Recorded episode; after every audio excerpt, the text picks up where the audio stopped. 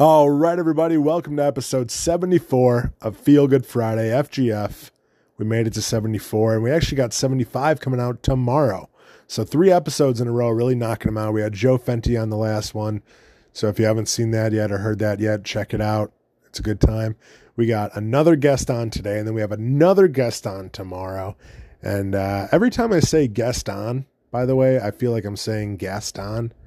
Not like I got gassed on. I feel like I'm saying guest on, as in the villain from um, Beauty and the Beast. And then I started to think about Gaston, and he might be my favorite Disney villain. He's definitely up there. Um, because I think I can relate to him the most, or at least if I was a Disney villain, I would probably be him. Essentially, he's he's just a fuck boy from back in the day. Like he's probably one of the first fuck boys to exist. I'm not saying I'm a fuck boy, but I do have some fuck boy tendencies. You know, I I say some things that once they're out of my mouth, I'm kind of like, ugh, why did I say that? And then, you know, it's like I have to live with it. Um, and and then to be fair, Gaston is just this. It's this guy who, yeah, he's cocky and he's full of himself, but you have to have confidence. Like it's you got to have confidence. That's all I'm going to say. So if that's a crime, I guess I am a Disney villain, you know? Um, but he just gets pissed when Belle doesn't want him. And we've all been there. We've all really wanted someone. And then they say, nah, I'm good.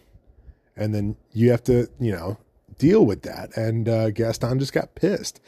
And to also be fair, like she turned him down and then went and fell in love with a literal like half man, half animal, mostly animal. It's basically a bear on its hind legs that can talk.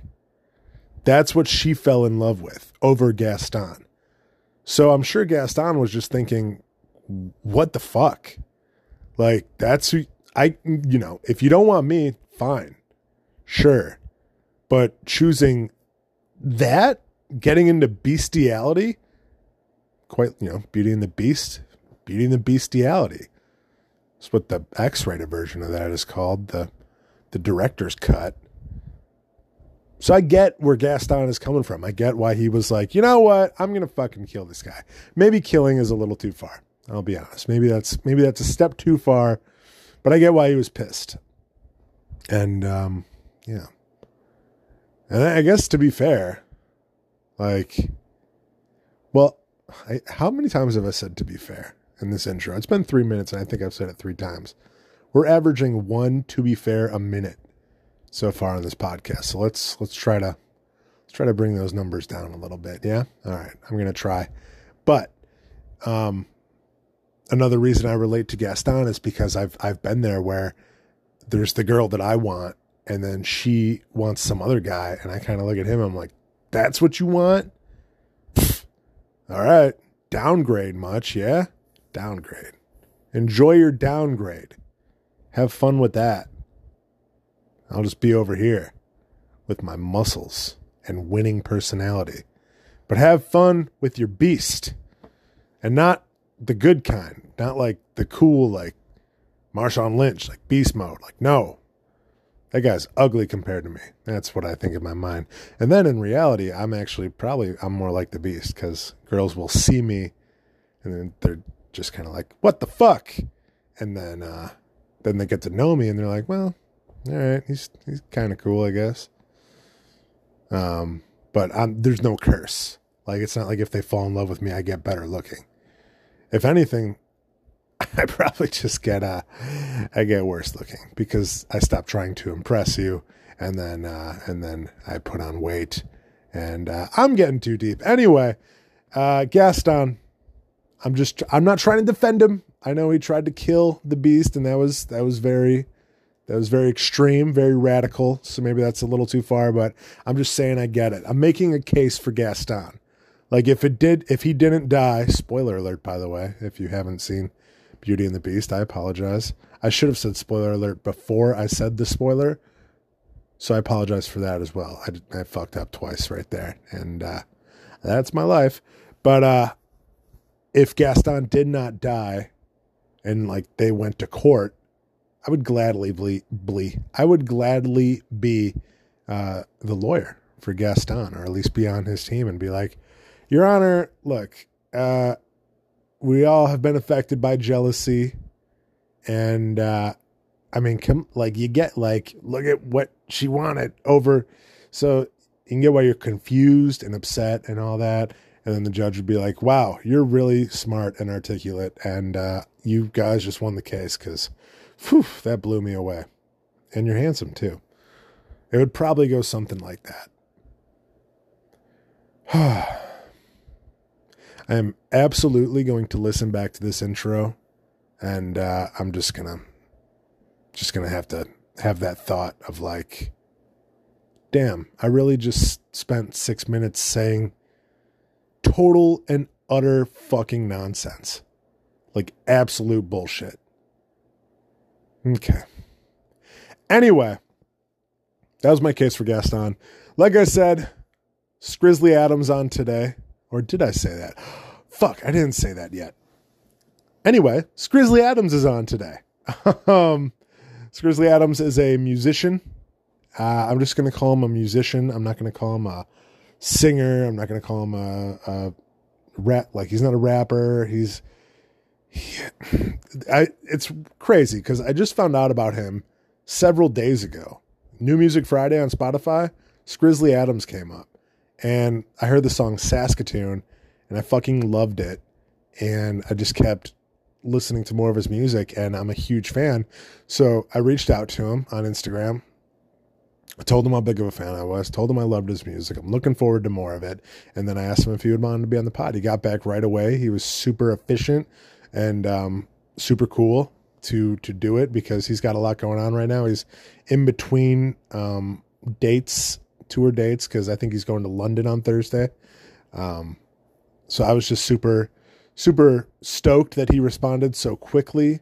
Super stoked that he was down to do the podcast because I truly think this guy is going to be. Uh, he's he's pretty, he's pretty big right now. Like he's doing shows in London. He's been there before. He's he's he just got off a little Alaska tour. Um, he's he's not small time by any means, and that I think he's just going to get bigger and bigger because I think he's he's so talented and I think he's something special. He's something different for sure. Definitely different. And uh, really stoked that he's going to be on the podcast. So anyway, let's get to it. Skrizzly Adams interview coming up next. Enjoy and I'll talk to you after.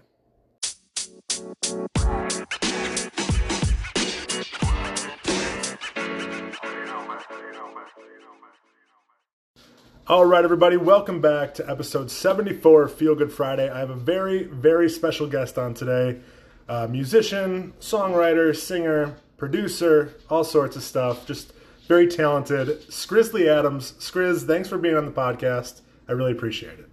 Grateful to be here. Happy to, uh, to answer some questions and give my two cents on things, and I appreciate the kind words. So, yeah, just happy to be here. Yeah, it's it's crazy. I actually I just found out about you. Um, you release radar, uh, Saskatoon came on your your new single, and um, yeah, it, I thought it was great. I got hooked right in, and then checked out the rest of, of your albums and singles, and it just got better and better. Amazing! So you fell down the rabbit hole very recently, like very. three days ago. Yeah, oh, exactly. Wow. You took action quick. You you you you found the first uh, like breadcrumb. Yeah. Followed the rest of them, and then already messaged me in a three day period. Exactly. I'm impressed. Yeah, well, I I wanted well to be honest, I wanted to do it now because I truly believe you're only going to get bigger from here on out because I think you I are that. immensely talented and um, it's so I've been telling people about you not only because you're going to be on because I just messaged you last night about this. Yeah, no, um, we made this happen quick. Yeah, it's less than a 24 hour period. We made this happen. right, which I really appreciate, by the way. Yeah, um, but I've been asking people if they, you know, if they've heard about you, and some say yes, some say they're not familiar. And then I try to describe you, and I'm having trouble. I know you've drawn inspirations from everything from Bruce Springsteen to Kanye West. Um, how would you describe your your genre of music? For sure, I think I'll give you two answers, and I think I think I've spent most of my I've been doing this for a long time. And I Yeah. think I spent like the first several years coming up with complicated answers. Mhm. But nowadays, I give a very, very, very simple answer. Okay. I still don't think it really helps, unfortunately. But the very, very simple answer I always give is just like roots rock or heartland rock. That's just like that. My music at its core, remove all aesthetics, Yeah. strip it down to what it is at its core. It's like not much different than like Creedence Clearwater Revival or just like the basic idea of whatever roots rock is or Yeah. heartland rock. It's just like four chord, blue collar, guy in the garage rock. Not not very edgy, not very anything. Right. And um, that's what it is. But also like obviously there's a lot of hip hop influence and there's a lot of there's a lot of things going on. Um, but I think at its core it really just is roots rock or heartland rock. So I'm kind of sticking with that. Yeah. If you ask me next year, it might be a totally different answer. um, I think uh, I think that's the beauty of music. It can you could always evolve. You know, you don't always have to Oh, stick to for one thing. Yeah. Um. I like Heartland Rock. I like that that description Yeah. right there. Um, but you mentioned hip hop, and I, like I said, I was doing my research. You did a lot of stuff with Chris Webby. For sure. Yeah, Um, Chris is a super close friend of mine. Okay, I was gonna say how did you? Zoom with him this morning, but I actually slept in. Um, but uh, yeah, yeah, me and Chris have known each other for like 12 years. And again, like he's a totally different genre than me, but we Mm. I've produced a ton of stuff for him over the years, and we just again, yeah, we just, just click. I don't know. Yeah, yeah, definitely. Um, yeah, the first time I heard Chris Webby was actually an Asher Roth dish track, and I was a big Asher Roth fan, so I was like, "Oh, who is this guy?" And then I was, I didn't want to admit it. College, Uh, Yeah, yeah, yeah, exactly. That's the one. It, long time ago. I since I was an Asher Roth fan, I didn't want to admit it, but in my mind, I was like, "That's actually really fucking. That's good." like, Yeah, I felt that. he's really What talented. year was that? It I was, a long time. yeah, it was, 2009, it was a while something ago. like. Yeah. Um, Yeah, so you described your genre, and then you know, like I said, I named a couple names of who you drew inspiration from. Um, who are some other Who are some other names besides Springsteen and, and Kanye?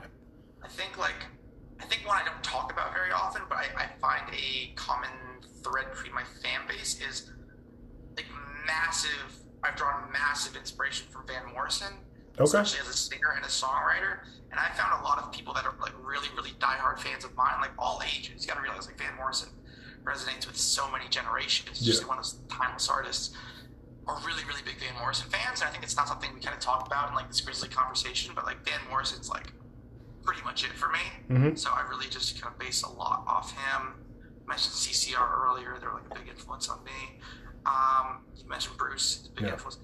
Neil Young's actually a really big influence. I Okay. don't really mention him very often. Um, I mean, I do Heartland Rock, so the, the big four Heartland Rock guys are Bruce, Tom Petty, John Mellencamp, and Bob Seger. All four of them, like, Yeah. are like the Father, Son, and the Holy Ghost, or whatever the fuck that's Yeah. for me. You Yeah, know what yeah. I mean? So those guys are it. Um, I love hip hop, but for, in terms of influence, like Kanye's really good. I Okay. love, I love Kanye. I listen to Kanye every day. And Kanye's not even really a rap artist. He's just kind of, he's just Kanye. I don't really know how to even explain it. Right. It's like arena rock meets, I don't even know. He's just kind of all over the place. He's one of And those. Yeah. He's just, just epic shit, you know. Right. So yeah, is there anyone else coming to mind? Um, nah, not really. Not really. I got you. Keep it. I just do my own thing, I guess. Yeah. There's a lot of subconscious influence I don't realize, but yeah. I'm never trying to be like, need to sound like that. I'm just like, Yeah. Yeah. whatever I- feels right in the moment, you know? Right, which that goes back to like I had trouble describing exactly what Sure. what your sound. I was like, it's just one of those things that it just sounds good. Like you, you just hear it and it's yeah. That's the absolute best way to compliment, so thank you. I mean, I'm not trying to sound like anyone or sound like anything. It's just like I'm just trying to get to the finish line, and I know what the finish like. And like when it feels right, I'm there. You know what I mean? Yeah, yeah, It, it, it definitely will sound different than everybody else. It's hard to put your thumb on the attitude or the aesthetic or even the cultural relevancy of my music. Mm-hmm. Right. But like I think the second my record comes on, you know it's me. Mhm. So I think that's kind of working in my favor. yeah. It's a very distinct voice, and it's it's a I it hits it hits well um, for sure. I I I've told some people it to me. I do get some. It's almost like uh, indie Post Malone. Like I get that a little For bit. sure. Uh, Um, yeah, I mean. Even though I'm- you've been yeah, no, I, I, yeah. I, I'm a massive Post Malone fan. Yeah. Um, I remember, you know, yeah. I mean, I was making like all the trap stuff before Post Malone even was making music. I, though. I was gonna say. Stains came out in 2014, so you've been doing this Post long before Yeah, him. no, I was on Atlantic Records at the time. Yeah. They were, and Post Malone just came out, and he was every record label was trying to sign him. They were trying to put me in the same room as Post Malone because my lawyer was the same lawyer as Post Malone's. Oh. Um, and I didn't. Whatever. I mean, I, I had nothing but infinite respect for him. Yeah. But yeah, no. Uh, yeah, indie. Who knows? Yeah, I don't know. I mean, I Post Malone's gone in like a very country rock direction recently, Uh-huh. and I think it's like working for him amazing in my opinion. I think he's like I think he sounds better. Yeah. I mean, that's also my two cents. Though. Yeah, he uh, released that cover of um, "I'm Gonna Miss Her," and uh, I think that's a. Oh yeah, the country one. Yeah, Yeah, yeah. And yeah, yeah, It yeah, was yeah, was it was great, and everyone's like, "You gotta do a country album." So I'm wondering if he's leaning more towards that now. I think a few days ago he was on the cover, not the cover. He was on a remix of Dial Drunk. Yeah, Dial Drunk. Yeah. It's so good. Yeah. It's so good. Yeah, yeah. Can we all just talk about how, like, across the board, it doesn't matter what genre, you're like, that is amazing. Yeah, Like, that's Oh. amazing. beautiful song. so good. Absolutely. Song was good, but Post Malone made, it fucking amazing. Hell yeah, Yeah. Hell I yeah. I remember hearing that the first time, be like, yeah, this is this is fucking it. yeah. And so I found out I found that, and I listened to Saskatoon in the same day. So that was a great day for Oh, me good for music. Yeah. Um, so let's talk about the name Skrizzly Adams. Where where did that come yeah, from? for sure. For sure. I, I think we'll, we'll go back to kind of the the the, rel- the question you asked about the music. Yeah. Um, and it kind of goes back to what we were saying about like Stains and all that coming out. Uh-huh. long before anyone was doing, you know, Americana rock trap kind of stuff, I was. I don't want to say I'm the first, but you can find someone who's doing it before 2011. Let Yeah. me know. I think I was the first. Yeah. Um, now everyone does it. Now I don't do it anymore. But yeah, really simply, I just like I was like making Americana music. You know, I know I answered the question saying roots rock, but it's really just like Americana music at its Mm-hmm. core. And I was just really a big Kanye West fan. I was like, I don't want to make Americana music where I'm wearing overalls and Yeah. I'm doing that stupid shit. That's fucking dumb. Like, Yeah. no respect, disrespect to anyone who does that shit. People still do that shit, but I think it's fucking stupid. I'll just be honest. um, and I was like, yeah, I just want to make straight ahead. You know, I want to, like, I want to, I want to flip it. I want to make it edgy. I want to make it different. I want to make it progressive. I want to make it like Americana music's about like showing you the past. I don't want to show you the past. I want to show you the future. You know what I mean? Okay. Um, it was what Post Malone did too. It was like showing you the future. Mm-hmm. So I was just like, okay, let's take Americana. Grizzly Adams is an Americana figure, and let's just like flip the whole fucking name. Also, it's kind of a tribute to Lynyrd Skynyrd. So I'm a Okay. Lynyrd Skynyrd fan. So I just made it with all sharper letters, and it was just something you would remember. And that Yeah. was that. And it took on a life of its own. I love it. That's awesome, man. Yeah, I um I used to make music myself. Uh, I used to Oh, rap. nice. Um, Okay. o- opened up for Machine Gun Kelly back in the day. Back No in back when he used Kelly's to- been doing it for a long time. I know. It was back when he used to uh, when it was just rap, not uh, the pop punk. No, no, no. stuff, That was yeah. he did that for like ten years. Yeah. I remember I was on stage with him. He was like, it was I forget. Fuck. It was like a showcase. Uh huh. Chris Webby was a lot bigger than Machine Gun Kelly at the time. Uh-huh. But they made Machine Gun Kelly go after Chris Webby at the showcase at the Highline Ballroom in Manhattan. Yeah. We were all on stage together, and uh, afterwards, Chris realized they used his fame and audience to essentially have Machine Gun Kelly play a sold out show. Oh. And that was just when he signed with Diddy. It's all about perception, you know what I mean? It's like big sold out 800 person show. It's like, wait a second, those are all Chris Webby fans. Right. Uh, whatever. I mean, Machine Gun Kelly's done really well for himself, so Yeah. I can't. Absolutely. it. I'm a fan. Yeah, but my um stage name was Joe Grizzly, and uh, Oh, sick. Yeah. So we're, we're brethren here. Yeah, I haven't done it in years. I I think once um once I went away to college, me and my buddy that I used to do it with, it kind of fell apart. But um definitely that double Z in a name really grabs people's attention. Double Z with some Y's. Yeah, absolutely. some Y's in there. ZZ Top got a double Z. It pretty fucking well for them. True, true. They're Um, really good for them. So you got any music on Spotify? Can I, can I check this out? no, I, I had music on YouTube, Oh, and you uh, YouTube. Yeah, I took it down actually because um, my music taste changed over the years as well. Kind of that's like I said, that's what music does, and um, I was em- I was embarrassed about what I put out. I didn't I didn't like it, and uh, I Okay. took it down. And part of me regrets it, but part of me is like, yeah, I, I don't know. It's Well, you know what? I appreciate the, the honesty to be willing to say that out loud. Yeah. You know what I mean? I do I do respect that. I Yeah. really do. um, so you talked about being on stage with Machine Gun Kelly. Who are some of the other artists you've you've worked with or performed with or just hung out with even? Um, I, I recently was in Alaska. This is such a funny one. It's like it was so serendipitous for so many reasons. But I've had a, a several year long relationship friendship with um, Pat Monahan, who's the lead singer of Train. Okay. know Train? Yeah. And a lot of people don't realize like Train's like like yo, go on Spotify, go on all the streaming platforms. They're fucking massive. Yeah. People don't realize how big Train is. Like they have multiple songs with over a billion streams. Right. Like he's like one of the best selling like artists ever. It's Yeah. crazy. But I've had a friendship with him for a while, and he's been super supportive. And um, it's funny. Me and uh, me and a friend, um, my tour manager, were flying out to Alaska, and the, the, the flight the promoter booked had a ten hour layover in the middle of the night in Seattle. It's like, well, shit, I gotta gotta find something to do. Right. So, know, Pat lives in Seattle, so I emailed him. I was like, yo, brother, like I'm in Seattle for a couple hours. Like, you want to grab dinner? It's on me. Yeah. And he got back. He's like, you know, it's my last day with the family. We're going on tour tomorrow. Um, but he mentioned he was going to be in Anchorage, Alaska on Saturday. Like, what? Okay, he's playing a show in Anchorage, Alaska on Saturday. And I'm like, I'm playing a show in Anchorage, Alaska on Saturday. what are the fucking odds? Yeah. No one plays shows in Anchorage, Alaska. Shout out Anchorage, Alaska, the funnest show, like maybe top three funnest shows of the tour. Yeah. Uh, but who the fuck plays shows in Anchorage, Alaska? What are the odds we both were doing it at the same night? Yeah. So we uh, we hung out that day and we grabbed just grabbed a hang and took some pics and Yeah. super cool. I mean, it's really good to see someone who's like wildly successful just be like really supportive towards young artists. Yeah. And, like, yeah, I know he does a lot to help me out. So Yeah. Yeah. super I know. Hey Soul Sister, I think that's like over a billion streams. That that one's Yeah, like that one blew up. Drops of Jupiter. Yeah. All that. Josh Jupiter, Soul Sister, Meet Virginia. They're like mega mega bangers. They're not just like Yeah. hits. They're like multi platinum. fucking. Know. Yeah. They're probably diamond. They're probably diamond records. It's like ten times a million. Oh yeah.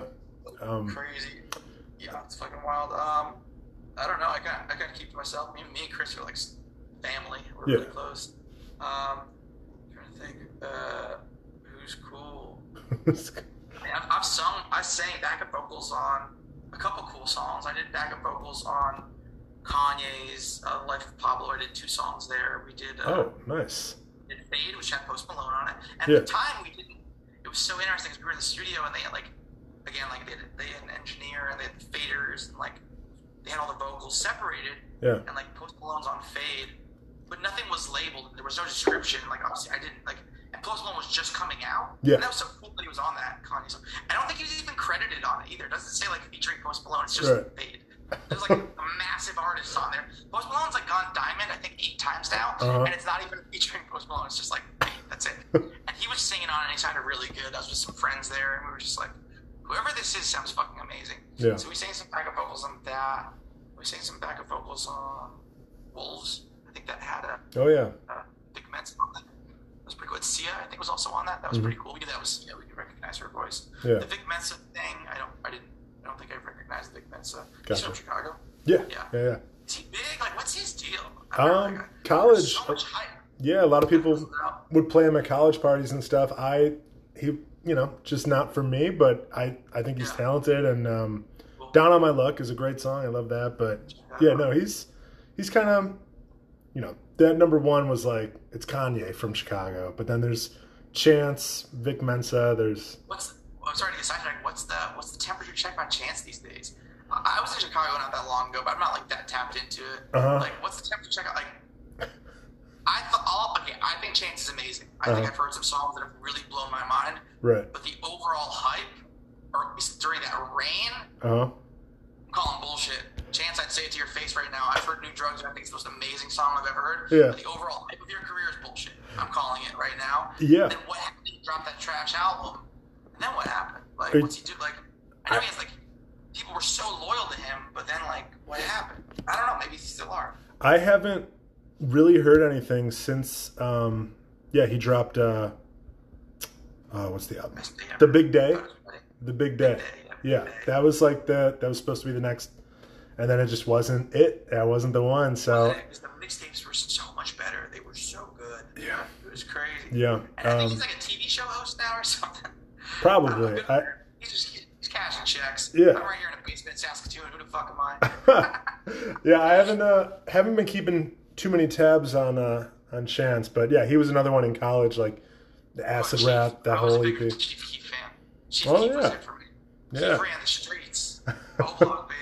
I he, I my mean, he's basically one of the uh, the pioneers of trap. You know, he's he's a Drill. He Huge. was. He was doing that shit at 15. yeah, exactly. He's 15, but 300 years old. You know, he's- I um, was a big Chief Keef fan. I'm not gonna lie. hell yeah, I think it's that was another wave that happened, and everyone was like, "All right, this is what we're listening to." You know, love Sosa, you know, all that. So, um, Yeah. who? Which is so Uh, funny. Like, all this was coming out, and like that's when I was making stains and all that stuff. yeah, And it's like I couldn't name a single rock artist during that time. I, I just wasn't listening to that. Like I don't think there were any that were at least good. Yeah. Like I had like even though I was a rock artist, like I could really care less. It was like yeah. it was it was Chief Keef for me, man. Oh yeah. That was it. That was attitude. That was that was rock music in my mind. Speaking know? speaking of that, do you think Yeah. rock and roll is dead, or is it is it still out there? Um, rock and roll is alive, but packaging it up as like there's a big wave right now that came after Machine Gun Kelly of like Uh.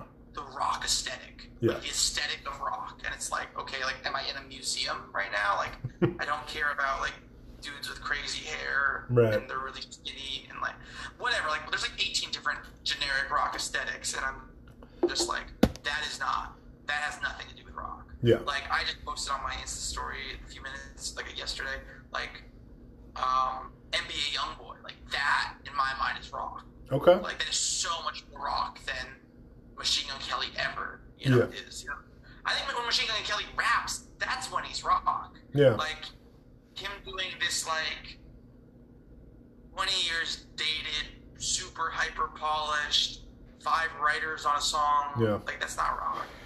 I don't Yeah. know, like that's just like a museum piece. Like that's novelty. It's all novelty music. You know what I mean? For sure. And like I'm yo, like there's so many people that I consider novelty acts that are crushing it. Yeah. And like that's awesome. But like why do we want the praise of 70 year old men? Why do we want the praise of 60 year old men? Fair. You think Mick Jagger in 1965 wanted the praise of a 70 year old man? He wanted to confuse the fuck out of a 70 year old man. Yeah. You know what I mean? He wanted. That's what he wanted. Like, like why do we like why are we catering to old men Mhm. and their tradition? I don't really get that. Right. This is coming from a guy who makes Heartland Rock and Roots Rock. You know what I mean? so like, I'm, I'm being honest here. Like, I don't like I don't I don't see that. Like, I don't get that. That's my two cents. Yeah. I don't know. Yeah. I Like, rock and roll's an attitude. It's alive in a lot of different ways. you Right. know? I, I'm current, or at least uh, modern bands that come to mind. At Foo Fighters is at the top of that list for me. Um, and they're like 40 years old. exactly. So it's like they're. I mean, obviously, Taylor Hawkins. Um, Yeah, you know, so it's.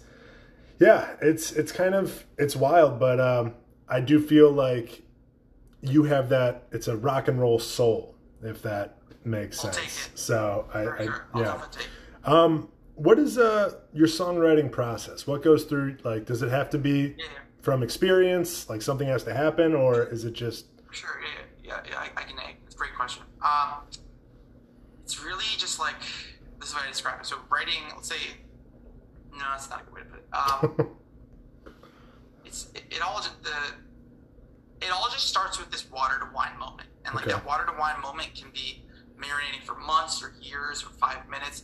It's the idea that you have absolutely nothing, Mhm. and then you have something, and that's something. That's something for me is mainly a feeling, and I know that's that's hard to explain. It's not necessarily a lyric or it's not necessarily a musical thing. Yeah. It's just like I'm in a situation like this is like when you watch a TV show or a film and then like they they create a complex emotion in you. Mhm. I like com- complex emotions. I don't want to write about heartbreak. I don't want to write about having a good time. I want to write about Taylor Swift is like kind of my influence. Taylor Swift. Taylor Swift is very good at taking a very hyper specific emotion. Mhm. It's not just like I'm in love or you broke my heart. Her, her emotions are actually very complex. You Yeah. know, each song they're very specific to like how you feel in a very everything aligns in a certain way. Right. And um, she's able to write it in a way that's insanely universal. And that's like that's it for me. I'm just like, okay, um, I'm feeling a certain way right now and it feels profound. That's the song. And then like I'm very, very big on improvisation. So like I, I could do it right now in front of you. I'm not going to, but like um, you just pick up the guitar and you just that's it. Yeah. Like whatever it's method acting, whatever comes out is the song. And there are so many songs of mine where full verses and full choruses were just hit record. You know Right. what I mean? And that's Right, like, right. that's what you got. Um, because it's like if the emotion feels pure inside of you, and you have to you have to you know harness that and just like really incubate it in your body. Like this is think about your favorite scenes in movies. And it's just like it's such a distinct emotion, Yeah. and that's and it doesn't have to be sorrow. It can be it can be anything. You know what I mean? But um, I mean I can talk about that case by case with each song. Um, but yeah, I want the I want the emotion to be complex, and I think once you have something very complex, suddenly you have a million songs that are about heartbreak, and then you have one song that's about the realization that something's coming to an end, and that's like a one minute emotion. Everyone's gonna feel that once in their life, and so we'll always affiliate that emotion personally with that song. Right. That makes sense. Yeah. Very Taylor Swift thing.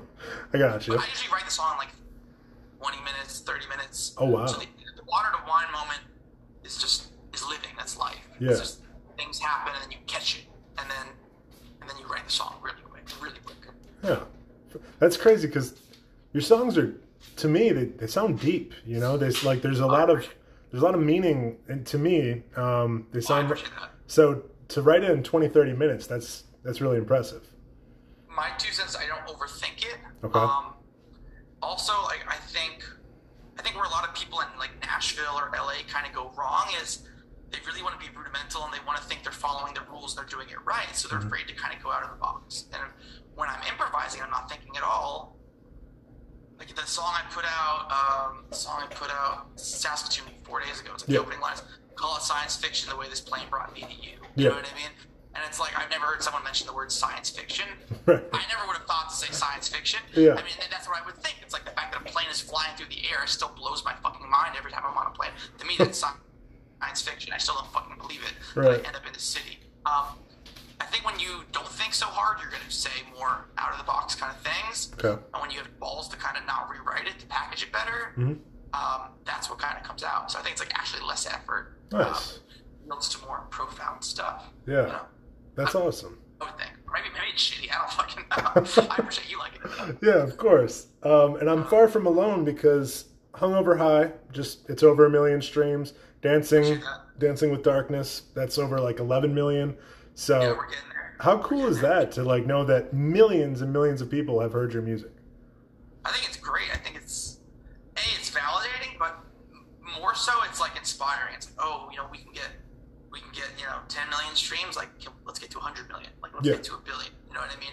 It's like It's once you motivation. open that first door, you just want to keep going. Yeah. You know, it's kind of where I'm at. So Absolutely. my, Um, my whole career has over 300 million, and I think it's like a testament to just there's so much music. You know, Right. what I, I think that's kind of where I, I beat a lot of other artists, Yeah. like, like artists on the radio or like country artists or whatever. But like I have more people listen to my music than them because Yeah. they only have like six songs, and 60 people working for them on those six songs. right. Just you know.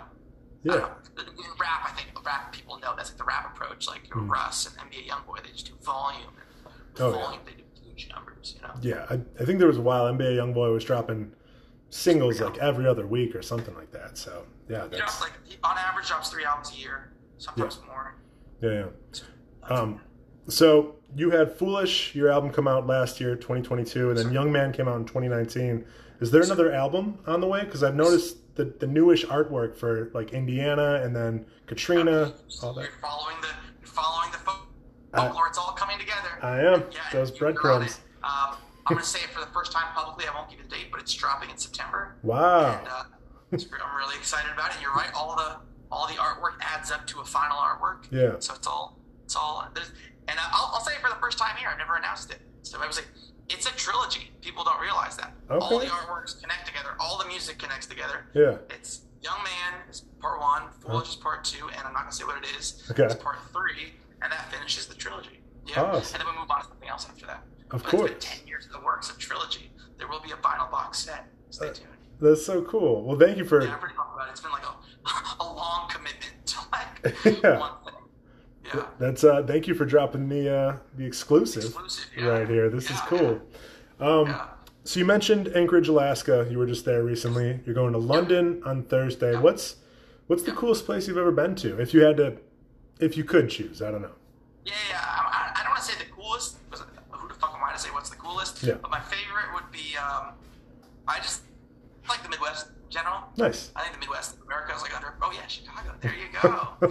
like yeah, I love Yeah. the the Midwest again. Like I don't have the biggest crowds at all by any means. I mean, some of my crowds would, would even be considered small. I'm sure I mean, Mhm. they are small, but like it's always a good time, man. Like the Yeah. Midwest just like knows how to have a good time. Whereas Yeah. like I'm not gonna hate on the rest of the country because I love the rest of the country. I love America. the Midwest just knows how to have a good time. Like Yeah. you put 40 motherfuckers with some alcohol in my club, they will make it feel like a fucking stadium. True. How? I don't know. They just know how to have a good time. Yeah. So, down at the Midwest, they just know what they're doing. Yeah, yeah. Are there um are there certain when you're on tour or when you're doing shows in, in different cities, are there certain foods you, you want to try? Like in if you're in Chicago, like are you like, all right, I have to try the pizza? Or if you're in New Orleans, you know, let me try that gumbo. Um, great question. I'm a big food guy. You can't I, well, I kind of eat the same stuff every day. Okay. So I'm not the most experimental. Just eat like a ton of fucking meat. Um, if I'm in a place that's not landlocked and it's like has good seafood, like I'll do like fish, fish tacos, and Okay. stuff like that. I got if, you. if, if by water, I will take up, take up the opportunity to get fresh seafood. Nice. Probably the best. Yeah, that's. I lived in Texas for a bit. I was in San Antonio. Um, Nice. I would go down to it's a town called Port Aransas. It's a little island town right off Corpus Christi.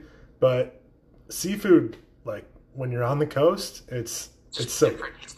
Exactly yeah. Um, are there any artists that you like? Like I said, I think you're just going to be, get bigger from here on out. So if you have the chance to work with whoever you want to, who are some artists you want to work with? Personally, but Taylor Swift and Kanye West for sure. Okay. Yeah. yeah. Not to say I've done both. It just it happens to be a coincidence. Yeah. But yeah, like Taylor Swift and Kanye. That's that's it for me. I got you. There's But no. more we talk about NBA Youngboy, I would love to get like I would love to do. This sounds weird. I would love to do a verse on an NBA Youngboy song. Okay. I'm doing like a kind of rap like verse for a feature pretty soon. Soon for somebody, and like that, I've never done a verse for anybody before. Yeah. And like open Pandora, that comes out in a week. Okay. Um, I'm like, yeah, I'm like, I'm really into like doing verses now. Yeah. So I'd love to like hop on because it's always like the, rock artist does the chorus, and I like doing that. Like I can kind of do a verse though, you know? Yeah. Like I'd love to sit on like Lil Durk song and do a verse. You know, that'd be sick. Yeah. That'd be I'm, fucking awesome. I think I would crush that. and he's with doing the stuff with Morgan Wallen, so obviously he doesn't Yeah, mind branching out. Yeah, not- can't rule it out. I'd love to. Yeah, Lil Durk. Well, you can't do Lil Durk and NBA Youngboy. They're enemies. Um, maybe you can. Who the fuck knows? I don't know. But I would love to do a Lil Durk uh, verse. That'd be Yeah. fucking sick. I'm Yeah, sure they didn't want me to do the chorus. I'm like, nah, I want to do the verse. Yeah. You know? Well, yeah, that's it's funny you mentioned that because when I was you know trying to think of stuff I could talk to you about, um, I thought about your work with Chris Webby and how you did the Yeah. choruses a lot. It's kind of like um, it's a it's a little Nate Dogg ish in a sense. Like like I feel like you like Heartland Rock. Yeah like fire. you doing But, the like, honestly, choruces. Yeah, it's yeah. it wasn't a thing. Like me and Chris were doing this shit back in 2011. Like Right. it wasn't a thing to do like the rock guy doing the hip hop chorus. Like it's such a thing now. Like if Morgan Wallen's doing with Lil Durk, like it's a thing now. Uh-huh. But like it was not a thing. Like we were doing that before everybody else, and like I take such pride in that. Yeah, So like yeah, that was fucking sick. I got you. Heartland Rock Nate sick. What's um, what is the smallest show you've played versus the biggest show you've played? And just you know, Yeah, I mean it's a great question. I mean, I'm sure the smallest show you did was We like, I'm things out of all. I we did a show a couple days, a couple couple days ago, and uh, we did we did you know Fairbanks, which was like amazing turnout. Anchorage was okay turnout, could have been a lot better, but it was still really really really good. Yeah. And then we did added this third date, just because I was in Alaska, Uh-huh. in a town called Soldotna. uh huh, I was like, it was like 15 people. You know what I mean? It was like Oh, we were in the middle of nowhere. You know what I mean? But they were fans. I was shocked by that. I was like, we have any fans in Soldotna? I'm Yeah, surprised by that. And it was really. And I, did, I lost my voice. It was like it was. It was. It was. It was. We were in it together. Yeah. So that was like really small, but it's like.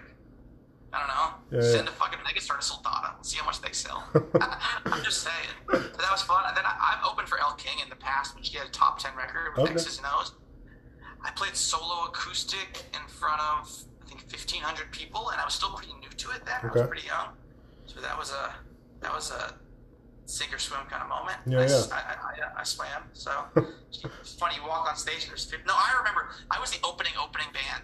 Shout out! I forget the name of the opening band. They were super cool though, and the bass player was super cool. And like, I was explaining, and they, they, they didn't, like, it was the first show or one of the first shows. Uh-huh. He's like, and we were chatting, and I was like, I have to go on in like five minutes. So I'm leaving the green room, and he was like, wait a sec.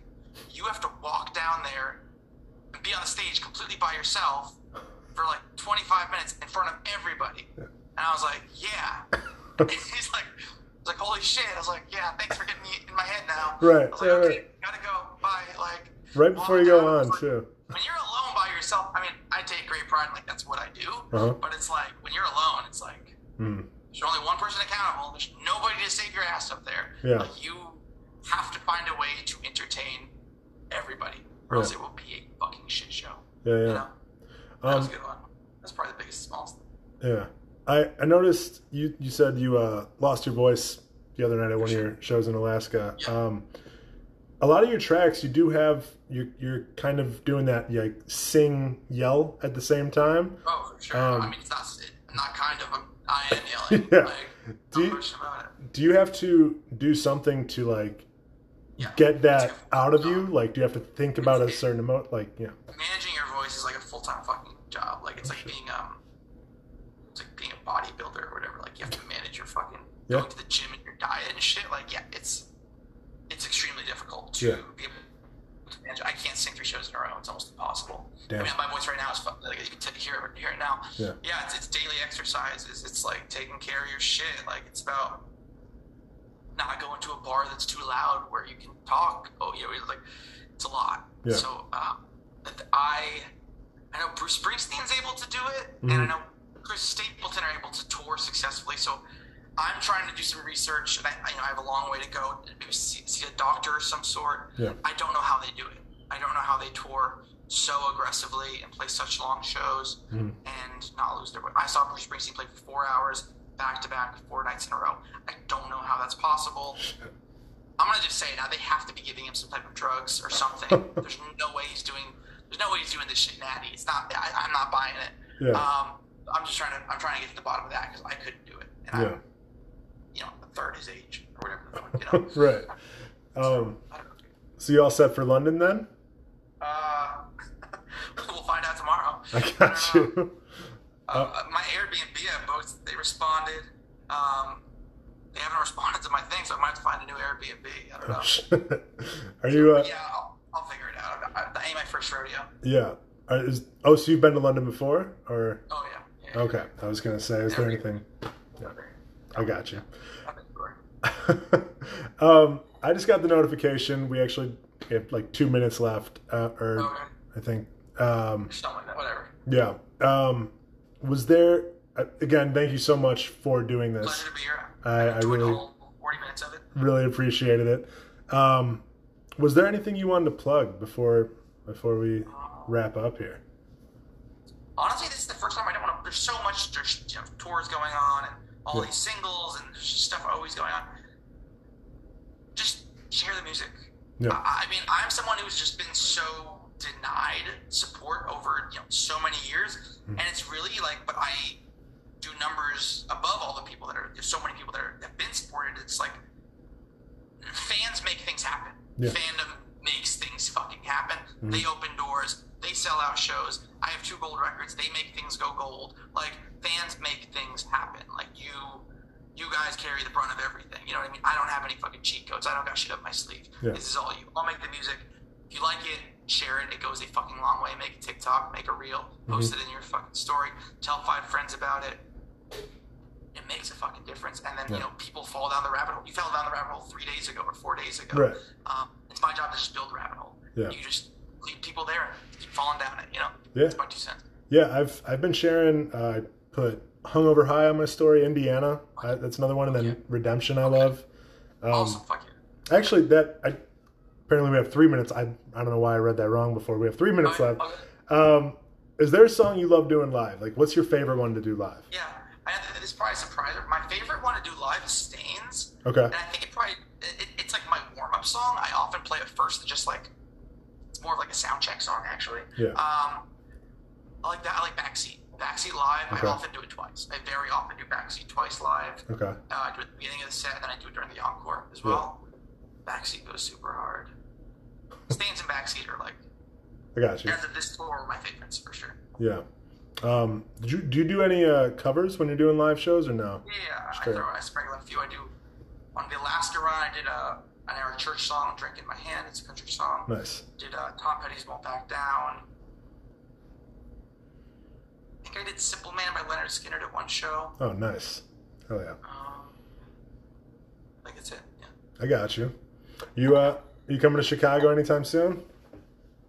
Yes, there's something in the works. Oh. Something very soon in the works, Okay. and it'll be free too. Check it out. So free? keep an eye out. That's my favorite. Uh, yeah, free always is better. Yeah. Um, I'll just say what it is. I'll, I'll give a disclaimer. It's it's a, a high chance it won't happen. Okay. I'm looking to do a a run of release release parties Okay. for the album release. Yeah. Chicago is one of the cities. Oh hell yeah. So so it would be like a big release party, and I'd, I'd play for an hour and a half. Yeah. Maybe more just like a hangout and celebrate the album coming out. You know, Absolutely. it's in the works. I'm already talking with one promoter there, so For sure. Well, I really hope. I really hope that happens, man. I would I would buy tickets or whatever I could to get to that. That'd be awesome. I appreciate it. Yeah. Cool. All right. Well, Skrizzly, thank you so much for doing this. Um, here. I appreciate it. second of it. And uh, yeah, man, best of luck in London, and hopefully see you in Chicago soon enough. Perfect. I will catch you in Chicago, everyone. Appreciate you listening. Talk Uh, to you soon. Absolutely. Yeah. All right, everybody, and we're back to wrap up episode 74 burrito style. I just had a burrito from Taco Bell, Burrito Supreme. Um, man, just compared to Chipotle, just not great, but you know, solid food. It'll it'll it'll do for its price. It'll definitely do, but Taco Bell is uh, low on my rankings for their burritos. Just saying. Their cheesy gordita crunch, sure. Their chalupa, sure. Doritos Locos Taco, sure. Steak quesadilla, yeah. Chipotle chicken griller, loaded Chipotle chicken griller, yeah. I'm all for it. But they're burritos, not for me. Not for me. Their beans are really nasty. But uh, anyway, thank you again, Skriz, for doing the interview. Um, that was really awesome. I am very appreciative that you gave me the time, that you gave me your time. Very appreciative that you uh, gave me those exclusives, two exclusives. Two times you were like, all right, this is the first time I'm saying this. That was really cool. So awesome, awesome interview. And uh, looking forward very much to the album in September. We know it's September now because for the first time he announced that it was going to be coming out in September. No title, that's fine. We got September. I'm good. I'm good with that knowledge. Um, but this whole interview got me thinking, like, just how much I love music, just how appreciative I am of music in general, not just Skrizzly Adams music, so much music, and all the music. I think music is such a beautiful thing. Um, I think it could make the highs and the lows, like, it could emphasize each one. So I'm saying, like, it can make the best times even better. It can make the worst times easier to get through. Um, you know, song comes on and invokes this emotion from you, could be brought to tears. And I think that's a beautiful thing. I know when I'm going through it, I rely on music a lot. I go on cruises and just kind of, you know, scroll through Spotify, find songs that really hit me, that really speak to me.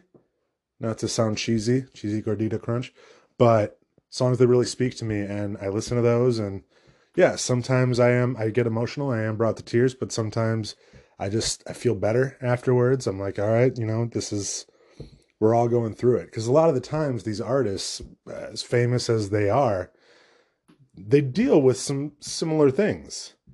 Cuz yeah, they have a lot more money than I'll ever have. They have more possessions than I'll ever have. They they'll have all all these things that I won't have but we all have feelings and we all have issues we all have problems and i don't care what number you have in your bank account we all go through it. And so they rely on you know they they get the notebook and the pen and they write down what they're feeling and they put it into words and they make a song out of it and it speaks to a lot of people. It'll speak to me sometimes and and if it doesn't speak to me that doesn't mean that it doesn't speak to anyone.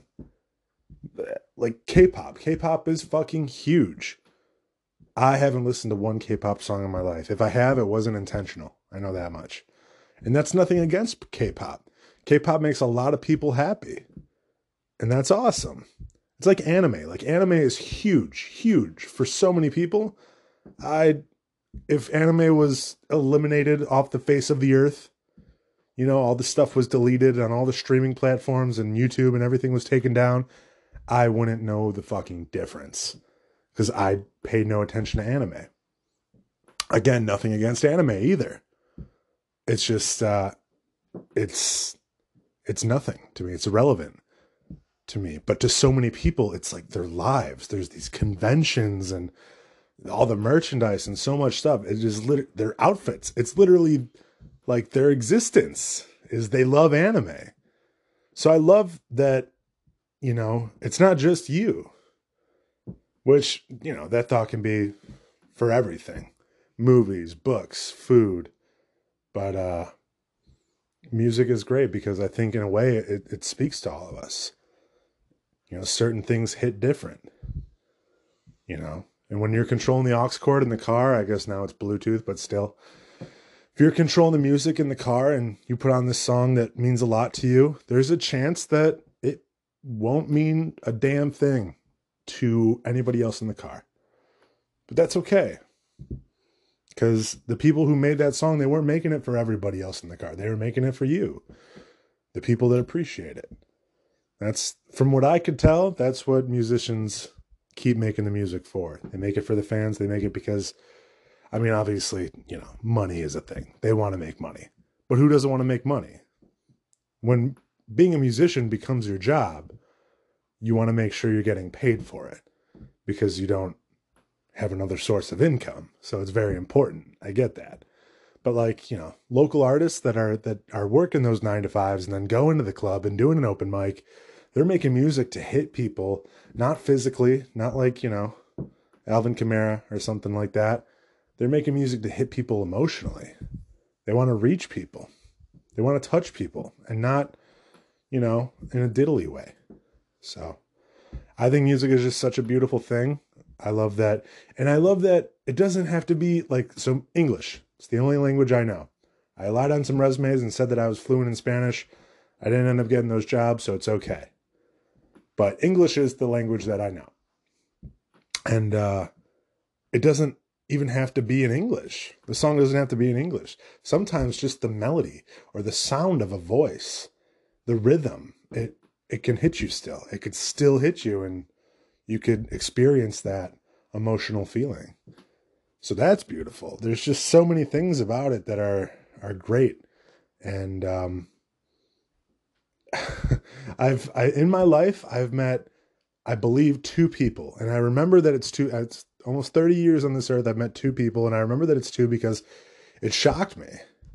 At first, you know, I grew to understand, but two people that said, you know, I'm like, so what kind of music do they do you listen to? And uh, one I remember said, I don't like music, and I was just like, you don't? All right. What what else don't you like? You know, blowjobs. And this was, I was talking to a girl, so it's very possible that she doesn't enjoy blowjobs. So I guess I should have used a different example. But uh, I remember, yeah, she said, I don't like music. And then the one time I was talking to a guy and I was like, you know, what kind of music? I said the same thing. I, I said, if you were in control of the music in the car, what would you put on? That's one of my go to questions. There's a guy at work, Bill Murphy, who says, uh, if you were stranded on an island, you got three records, what would they be? And he says records because he's older. And uh, the young kids at work are like, records? What are that? Is that like the VHS thing? Um, you play it in the VCR? Yeah. It's it's sad.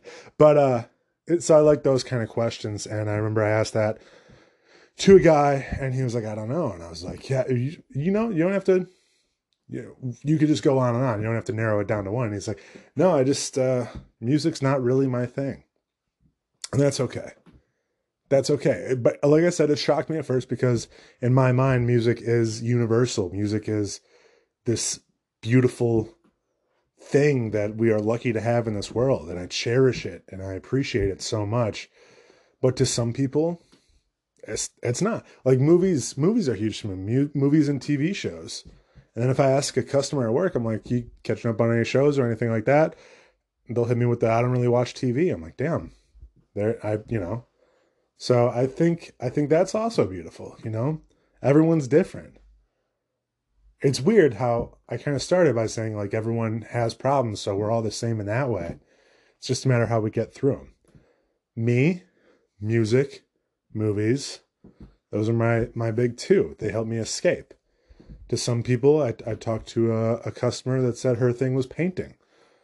Talked to a customer that said her thing was reading. I know I keep saying her. It's a lot of it's a lot of moms at Trader Joe's during the day.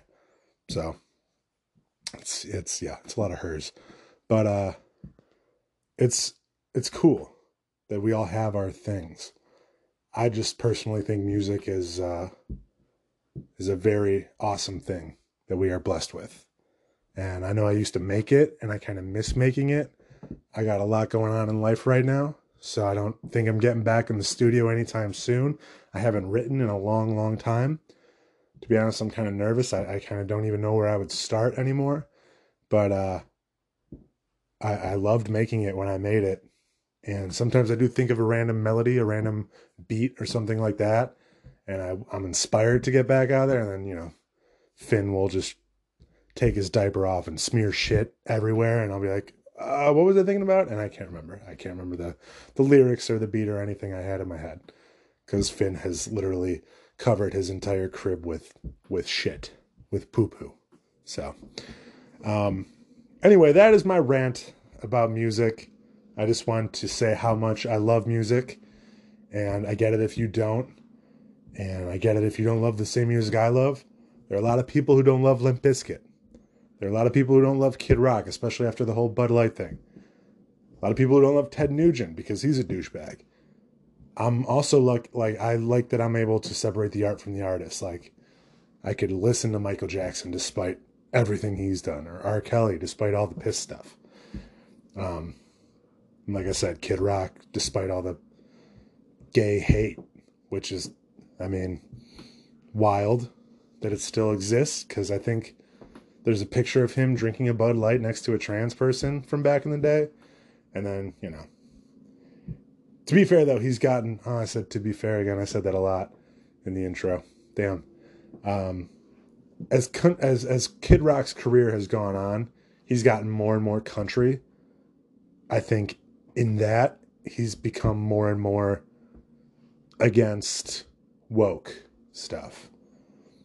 Maybe he just thinks it's gone too far. I don't know.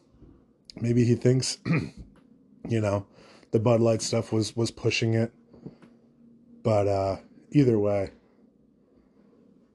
I still like some American Badass is a fucking banger. Cocky is great. Cowboy, Ba with the Ba, all summer long.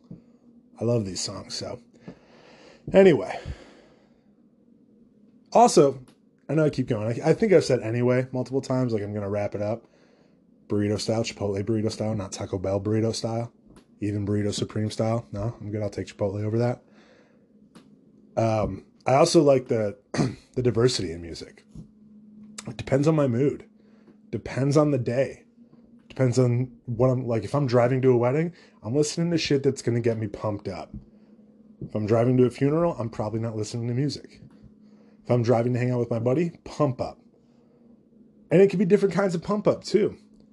Like if I'm driving, well, when I used to play sports, I would I would listen to the pump up stuff that was like not party. It was like motivational pump up. But, um, and then there are days there there are days when it's Jimmy Buffett all day and Zac Brown Band and Kenny Chesney. There are days when it's uh, Metallica and Megadeth and Ozzy Osbourne. There are days when it's Cradle of Filth, Cannibal Corpse, Killswitch Engage. There are days when it's uh, Post Malone and St. John and uh, even Drake or Logic, G, uh, you know. I don't know if he necessarily falls in with those. Then there are days when it's Eminem, 50 Cent. There are days when it's Beastie Boys, Run DMC. There are days when it's the Rolling Stones. There are days when it's ACDC. There are days when it's Aerosmith and Kiss. There are days when it's Motley Crue and Poison. And like it's it's great that it's so it has something for every type of mood. Doesn't matter what you're going through. There's probably a song that you can listen to that will help you get through it or help make it better. You know? Anyway. There's another anyway. To be fair, anyway, you know, and um I wish I had a different four words that I said the most, but that's the way it is. So, with that being said, anyway, I'm going to wrap this thing up. Thank you again, Skrizzly Adams. Your time was greatly, greatly appreciated. Um, very, very generous with that, and the answers were great. Like I could tell you, you weren't half-assing this. This wasn't just a chore to you, and I really um, admire that, and I'm grateful for that. So. I'm grateful for music. I'm looking at some of my vinyls right now. I got Bloodhound Gang, Hooray for Boobies, Andrew WK, I Get Wet, Beastie Boys, License to Ill. Three of my favorite albums of all time. Can't even count the number of times I've listened to those. And they've got me through a lot of stuff and they've helped make a lot of days even better. I love it. So, all right. Thank you all for listening. Episode 75 will be out relatively soon. So strap on in, hold on to your butts, and keep an eye out for it. Well, listen to this one first. This is the end of the episode, so I'm assuming you listened to it. But if you didn't listen, but it's the end, so you probably did. So I'm gonna go, and I'll see you in a little bit. A little bit being the next episode, which I'm not entirely sure when that's gonna. So it might be a little while. So I don't know. We'll talk. We'll talk. All right. I'll text it. I'm going to go. Okay. This was awkward. Well, damn it. No, I made it awkward, didn't I? Yeah. Okay. Fuck.